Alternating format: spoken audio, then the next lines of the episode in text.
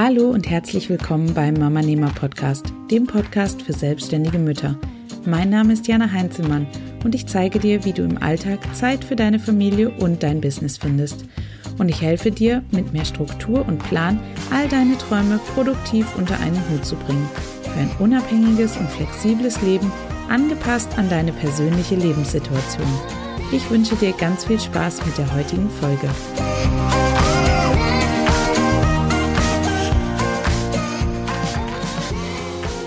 Herzlich willkommen zu einer neuen Podcast-Episode auf dem Mama Nehmer Podcast.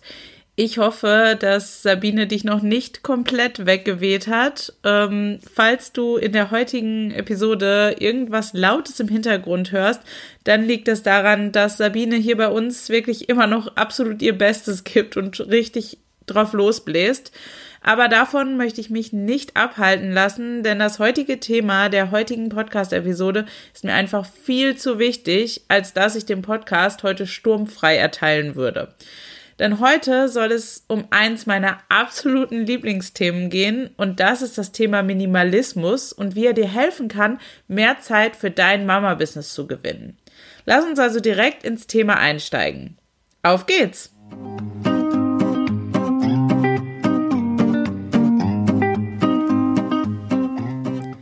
Bevor wir aber so richtig durchstarten und ich dir alle meine Tipps gebe, möchte ich vorab einmal ganz kurz erläutern, was Minimalismus eigentlich für mich bedeutet. Denn Minimalismus kann wirklich unterschiedlich verstanden werden und damit wir uns hier von vornherein richtig verstehen, möchte ich dir eben kurz erläutern, was es für mich bedeutet. Mir geht es hier eben nicht darum, mit möglichst wenigen Dingen zu leben. Du kennst ganz sicher auch eine dieser Geschichten, bei der Person XY mit nur 50, 100 oder auch 150 Dingen lebt. Das ist nicht das, was mir hier an dieser Stelle wichtig ist. Ich persönlich kann mir nämlich ein solches Leben überhaupt nicht vorstellen. Denn für mich muss auch tatsächlich noch etwas Gemütlichkeit in meinem Alltag vorhanden sein. Und so ein leerer Raum mit möglichst wenig Dingen ist für mich wirklich alles andere als gemütlich. Und wenn du bei mir zu Besuch wärst, würdest du mich vermutlich auf den ersten Blick nicht unbedingt für eine Minimalistin halten. Und das will ich auch gar nicht sein, denn als das sehe ich mich im klassischen Sinn auch einfach gar nicht. Worauf es mir vor allem ankommt, ist es, ein Bewusstsein zu schaffen. Ein Bewusstsein für die Dinge, die mir wirklich wichtig sind und für die Dinge, die ich wirklich brauche und die mich voranbringen. Und dabei geht es auch nicht nur um materielle Dinge, sondern um noch ganz viel mehr. Ich lebe nämlich in minimalistischen Denkweisen, die mir helfen, mich besser zu fokussieren und an den richtigen Dingen zu arbeiten. Und deshalb unterscheide ich zwischen materiellem und gedanklichem Minimalismus. Und beides ist für mich gleich wichtig. Und genau auf diese beiden Bereiche möchte ich jetzt im Detail eingehen und ich möchte dir zeigen, wie du beide Bereiche für dich und dein Mama-Business so nutzen kannst, dass du wirklich dir am Ende mehr Zeit freischaufelst. Fangen wir also mit dem Material, materiellen Minimalismus an. Der Einsteigerbereich sozusagen. Denn hier geht es tatsächlich nur um deinen reinen Besitz, also um die Dinge, die dein Leben beeinflussen. Eines der größten Herausforderungen für selbstständige Mütter ist es, sowohl Familie als auch Business und zusätzlich auch noch den Haushalt unter einen Hut zu bringen. Und ja, ich weiß, das ist eine ganze Menge Holz, aber in vielen Fällen müssen wir uns vielleicht mal als allererstes selbst ein bisschen an die Nase fassen und überlegen, ob wir nicht selbst der Verursacher des größten Chaos sind. Natürlich leben wir in einem Haushalt, in dem wir nicht nur selbst alleine wohnen, sondern da gibt's auch noch unseren Partner, unser Kind oder mehrere Kinder und manchmal gibt's auch noch das ein oder andere Haustier. Und was ich sehr oft von Mut Müttern höre, ist, dass sie so viel zu tun haben mit der Wäsche, mit dem Putzen, mit dem Aufräumen etc. Also die klassischen Haushaltsthemen. Und klar könnte ich dir jetzt raten, deine Familie mit einzuspannen, sodass du eben nicht alles alleine machen musst. Und ja, ganz ehrlich, ich finde, das sollte auch absolut selbstverständlich sein, denn wer im Haushalt lebt, selbst Chaos verursacht und eben alt genug ist, der sollte auch mit anpacken, meiner Meinung nach. Aber das ist ein anderes Thema, darum soll es heute nicht gehen. Ähm, denn das würde das eigentliche Problem nicht lösen. Denn was ist das eigentliche Problem? Das eigentliche Problem ist nicht, dass wir zu wenig Zeit haben, sondern dass das Chaos einfach zu groß ist. Warum brauchen wir so lange zum Aufräumen? Warum türmen sich unendlich viele große Wäscheberge? Warum putzen wir ewig lang? Die Antwort, weil wir zu viele Dinge besitzen, die irgendwo rumstehen. Mehr Dinge führen dazu, dass mehr Dinge nicht an ihrem eigentlichen Platz liegen und wir sie aufräumen müssen. Ganz einfache Sache also, wer weniger hat, muss auch weniger aufräumen. Große Wäscheberge entstehen nur dann, wenn wir viel zu viele Klamotten besitzen und immer wieder was Neues anziehen. Dazu kommt, dass viele Menschen Dinge bügeln, die wirklich einfach nicht gebügelt werden müssen. Ich habe tatsächlich mal eine Mutter getroffen, die ernsthaft Socken und Handtücher gebügelt hat. Wirklich? Muss das wirklich sein? Also bei mir gelten mehrere Regeln, was die Wäsche angeht. Erstens, ich ziehe Dinge mehrmals an, wenn sie nicht wirklich dreckig sind. Zweitens, ich achte schon beim Kauf darauf, dass es möglichst bügelfrei ist. Drittens, Dinge, die ich unter anderen Sachen trage, bügele ich überhaupt nie. Dazu gehören zum Beispiel Unterwäsche, Socken, aber auch Unterzieh-T-Shirts und was eben sonst niemand so zu Gesicht bekommt. Denn meiner Meinung nach muss das nicht gebügelt werden, weil was niemand sieht, ist doch auch egal, ob es dann Falten hat oder knitterig ist. Und die meisten dieser Dinge glätten sich meistens sowieso schon, wenn ich sie anziehe. Viertens, Handtücher, Bettwäsche und eben alles, was sich generell von selbst glättet, das bügel ich schon mal gar nicht. Fünftens, ich versuche, die Wäsche schon immer so zum Trocknen aufzuhängen, dass sie möglichst glatt von der Leine kommt. Das erspart mir wiederum Zeit beim Bügeln. Sechstens, ich bilde mich beim Bügeln weiter, um die Zeit möglichst sinnvoll zu nutzen. Denn es gibt natürlich Dinge, die gebügelt werden müssen. Ähm, am liebsten bilde ich mich mit Podcasts weiter, denn da kann ich einfach zuhören und muss nicht zwischendurch irgendwo hinschauen, sondern kann mich einfach voll und ganz darauf konzentrieren, während ich dahin bügel. Und dann kommt eben noch der ganze Bereich Putzen dazu. Ich putze zum Beispiel einmal in der Woche durchs ganze Haus. Und dafür brauche ich normalerweise wirklich nicht mehr als eine Stunde. Und das liegt daran, dass wir einfach nicht mehr so viel rumstehen haben. Früher hatte ich wirklich in jeder Ecke irgendeine Sache stehen, irgendeine Deko. Am besten noch irgendwas Kleinteiliges. Das hat dann eben dazu geführt, dass ich erstmal stundenlang damit beschäftigt war, eine Fläche abzuräumen, kurz drüber zu wischen und dann wieder alles hinzustellen. Heute habe ich einfach nur noch große Deko, aber keine kleinen Teile mehr. Denn große Dinge, die können auch schön aussehen und die bringen auch Gemütlichkeit und die kann ich dann einfach anheben, drunter herwischen und wieder absetzen. Fertig. Da muss ich nicht groß hin und her räumen stundenlang. Du siehst also, weniger zu besitzen und rumstehen zu haben, hat super viele Vorteile. Du sparst allein damit schon unglaublich viel Zeit. Aber es geht noch weiter. Wenn du nämlich weniger besitzt, musst du auch weniger suchen, denn du behältst einfach viel mehr den Überblick über alles. Das Suchen von Dingen hat mich in der Vergangenheit so unfassbar viel Zeit gekostet, das kannst du dir wirklich nicht vorstellen. Inzwischen habe ich viel weniger und alles hat seinen festen Platz. Dadurch weiß ich direkt, wo etwas liegt und muss wirklich nicht mehr lange suchen. Und das gilt vor allem auch für mein Mama-Business und bezieht sich natürlich auch auf die Daten auf meinem Laptop und auf meinem Handy. Auch da habe ich extrem aufgeräumt und ausgemistet und finde mich seitdem sehr viel besser zurecht.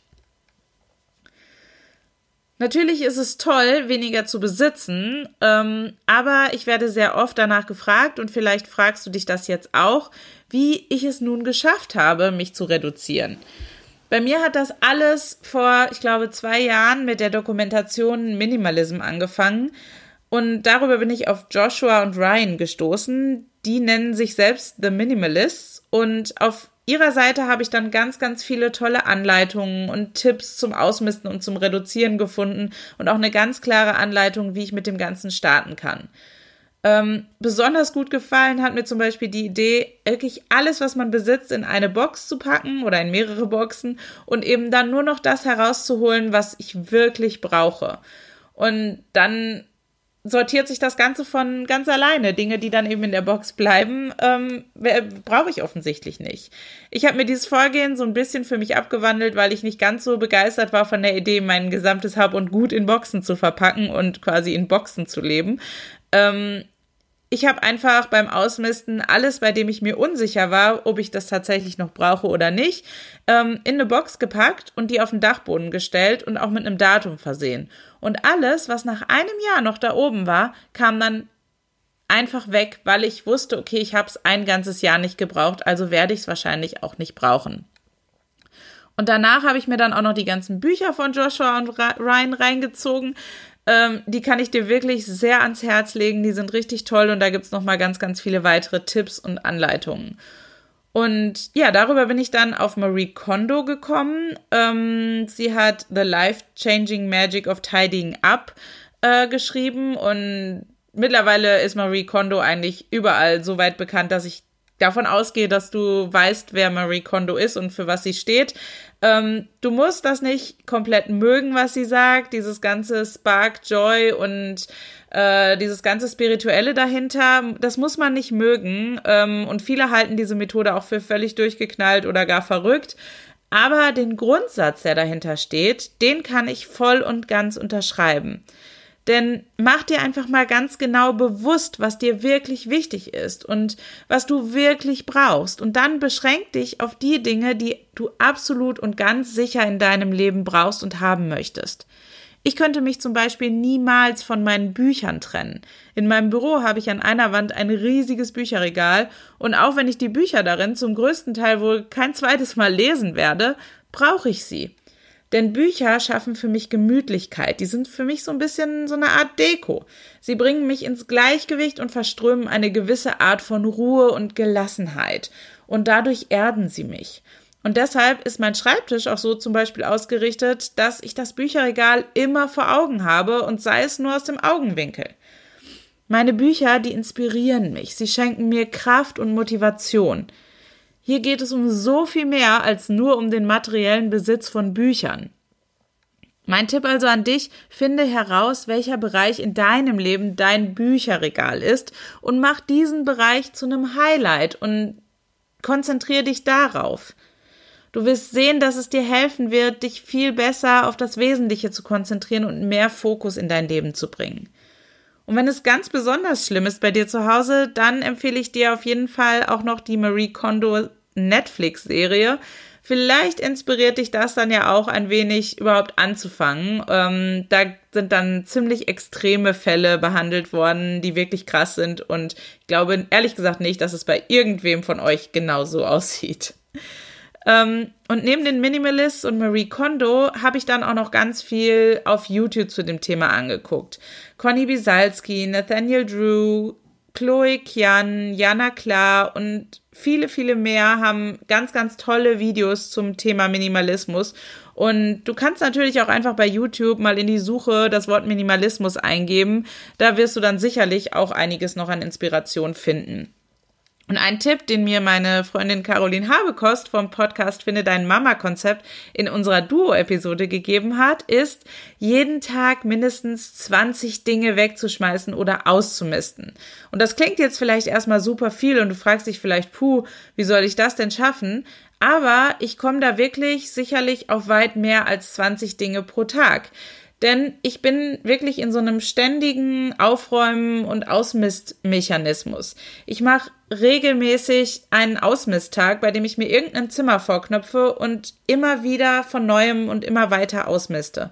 Ich verspreche dir, wenn du einmal damit angefangen hast, dann kannst du wirklich nicht mehr aufhören. Das ist so ein bisschen wie eine Sucht. Ähm, aber es wird dir richtig, richtig gut tun. Das verspreche ich dir. Und natürlich geht das nicht von heute auf morgen. Aber du wirst eben immer ein Stückchen weiterkommen und dich immer mehr freier fühlen. Und das verschafft dir am Ende eben auch mehr Zeit. So, das war jetzt schon eine ganze Menge im ersten Bereich. Ich könnte da natürlich noch viel länger drüber sprechen, aber das würde den Rahmen dieser Podcast-Episode natürlich einfach um einiges sprengen. Widmen wir uns also noch dem zweiten Bereich, dem gedanklichen Minimalismus. Damit gemeint ist, dass wir mehr Klarheit im Kopf schaffen müssen. Denn mehr Klarheit führt nämlich dazu, dass wir weniger vergessen, über weniger nachdenken müssen und eben dadurch deutlich mehr Zeit für das haben, was uns wirklich wichtig ist. Ich habe mir inzwischen einige Methoden angeeignet, mit denen ich arbeite, um meinen Kopf frei zu bekommen. Zum einen meditiere ich seit einiger Zeit wirklich regelmäßig jeden Tag. Außerdem mache ich sehr, sehr viel Yoga und ich schreibe täglich Morgenseiten, um all meine Gedanken aus meinem Kopf herauszubekommen. Und danach fühle ich mich wirklich so viel freier und entspannter und kann mich danach einfach auf das Wesentliche konzentrieren. Ich habe außerdem zum Ende des letzten Jahres eine kleine Bestandsaufnahme gemacht und habe mir angeschaut, womit ich meine Zeit tatsächlich verbringe und was davon mit meinen Zielen übereinstimmt. Und dabei habe ich besonders bei Mama Nehmer wirklich richtig krass ausgemistet. Ich habe all meine Abläufe gestrafft und auf das Wesentliche gekürzt. Und dabei herausgekommen ist deutlich mehr Zeit und ein viel größerer Fokus. Und diese Zeit, die nutze ich jetzt dafür, um noch bessere Inhalte für dich zu produzieren und die Qualität meiner Inhalte einfach deutlich zu steigern. Und jetzt fragst du dich vielleicht, was sich bei Mama Nehmer geändert hat. Vielleicht hast du es noch gar nicht gemerkt. Ganz einfach, die Montagsmotivation fällt inzwischen deutlich kürzer und knackiger aus. Dadurch ist sie zum einen viel schneller zu erstellen, was dazu führt, dass sie regelmäßiger verschickt wird. Und für dich als Abonnent ist sie auch viel schneller und einfacher verdau- und konsumierbar. Und die Audiovariante, die ich immer angeboten habe, ist komplett rausgeflogen, weil ich gemerkt habe, dass darauf so gut wie niemand geklickt hat. Also niemand hat sich diese Audioversion von meinem Newsletter angehört. Falls du zu den wenigen Leuten gehörst, die das getan haben, dann tut es mir wirklich leid aber de, der Zeitaufwand ist einfach zu groß dafür, dass zu wenig Menschen sich diese Variante angehört haben.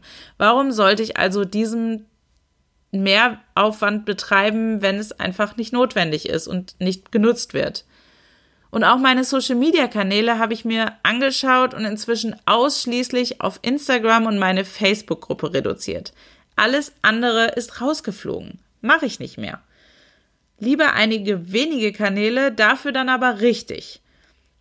Es hilft auf jeden Fall, sich Klarheit im Kopf zu schaffen, denn das führt am Ende zu deutlich mehr Klarheit im Außen und vor allem zu deutlich mehr Zeit.